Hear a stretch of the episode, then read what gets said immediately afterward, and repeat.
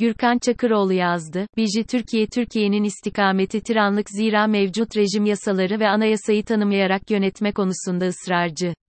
Son günlerde ardı arkası kesilmeyen din referanslı konuşmaların, MGK bildirilerinin ve OHAL ilan edileceği söylentilerinin sebebi bu. Tarihi kavşaklardan birine yüksek hızda ilerliyoruz. Olağanüstü zamanlardan geçiyoruz ve bu olağanüstü düşünmemizi gerektiriyor. Rejim, kimi tarihsel kimi dönemsel çeşitli acılara, travmalara dayalı korku ve öfkeyi zinde tutarak ayakta kalabiliyor. Çeşitli televizyon dizileri veya hamasi söylemlerle sahte hayaller, sahte umutlar vaat ediyor. Millete ve aslında kendimize yapabileceğimiz en büyük kötülük, bu zulme kayıtsız kalmak. Onlarla aynı ittifakta olmamak bizleri aklamıyor. Mühim olan onlar değil, temsil ettikleri zihniyet.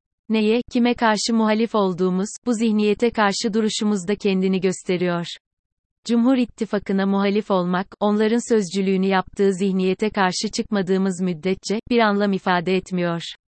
İktidarları, artık hepimizin idrakine vardığı üzere kutuplaştırıp ayrıştırma üzerine kurulu.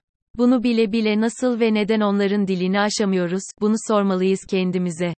İyi niyet yetmiyor, irade gerekiyor.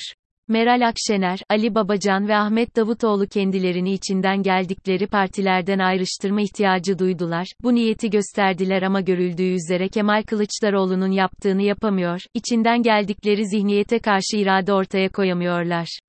Yani iyi niyetlerini irade ile tamamlayamıyorlar. Bu da halkın nazarında onları ilgi çekici, güven uyandırıcı ve ümit verici kılmıyor. Halka değil devlete konuşuyorlar. İyi Parti'nin MHP'den, Deva ve Gelecek Partilerinin AKP'den ne farkı var? Ayrı tabel olması ayrı zihniyet olduğunuz anlamına gelmiyor veya ekonomi modelinizin farklı olması sizleri daha demokrat yapmıyor ya da parlamenter rejim istemek özgürlük, eşitlik ve adaleti kendiliğinden getirmiyor.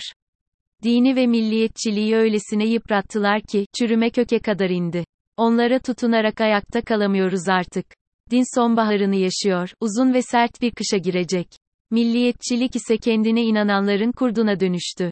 Dini ve milli duyguların uğradığı bu korkunç talana ancak içinden gelenler dur diyebilecekken maalesef böylesi bir liderliği görebildiğimiz kimse yok.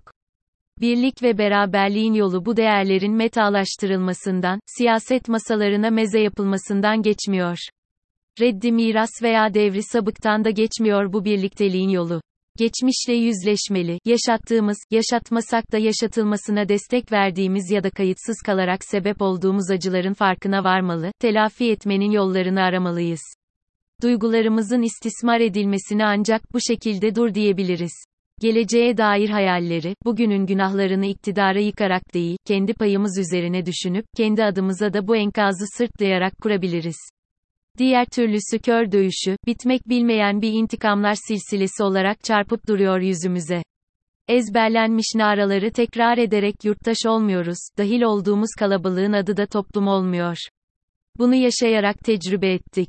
Dünün makbullerinden bugünün maktullerini yaratan ve bunu kısır bir döngü içerisinde tekrar ettiren rejim bizleri yurttaş değil taşeron olduğumuz sürece makul vatandaş olarak kabul ediyor. Sünni Türklerin devlet zulmüne karşı kayıtsızlığı, Kürtlere veya Alevilere bugün yaşatılanları geçmişte yaşamalarından ileri geliyor. Bizim devletimiz gücünü adaletinden değil zulmünden alıyor. Bu rutin içerisinde yaşamaya o kadar alıştık ki, muhalif olmak dahi anlamını yitiriyor. Yasakları delerek veya zulmün faili olmadan, ahlaki ve konforlu bir alanda muhaliflik yaparak bir ömür yaşayabilirsiniz. Alkışınız bol olur. Peki mühim olan yasakları delmek mi, yoksa onları kaldırmak mı? Mühim olan zulmün faili olmamak mı, yoksa zulme son vermek mi? Rejimle mücadele, onun klişelerine kafa tutarak olabilir.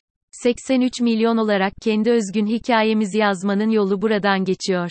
Değişimin hissettirdiği telaştan korkmamalıyız. Ötekinin hassasiyetlerine kulak kabartmanın, slogan atmaktan kıymetli olduğunun farkına varmalıyız. Aramıza örülen duvarları yıkabilmenin yolu biraz da birbirimize güvenmekten geçiyor. İlk adımı kimin attığının hesabına girmeden yaklaşmalıyız ötekine. Ne sığınabileceğimiz ortak bir geçmişimiz ne de hayalini kurabileceğimiz ortak bir geleceğimiz var. Nokta. 12 Eylül'ün inşa ettiği nizam tüm sütunları ile yıkılmadan yaşadığımız anlar dışında elimizde avucumuzda bir şey yok. Onu da nasıl yaşadığımız ortada. Korkmayalım artık birbirimize yaklaşmaktan. Çekinmeyelim birbirimizle konuşmaktan. Her birimizin diğerinin yaralarını sarıp, korkularını gidereceği bir iklimi hakim ve daim kılmalıyız. Kendi yurttaşına cenaze arabasını çok gören, ölülere toprak altında dahi huzur vermeyen bu zalim ve köhnemiş zihniyetle ancak bu şekilde hesaplaşabiliriz. Halkın 2019 yılında açtığı yolda, gösterdiği hedefe, hiç durmadan yürüyeceğimizi ant içsek kafi.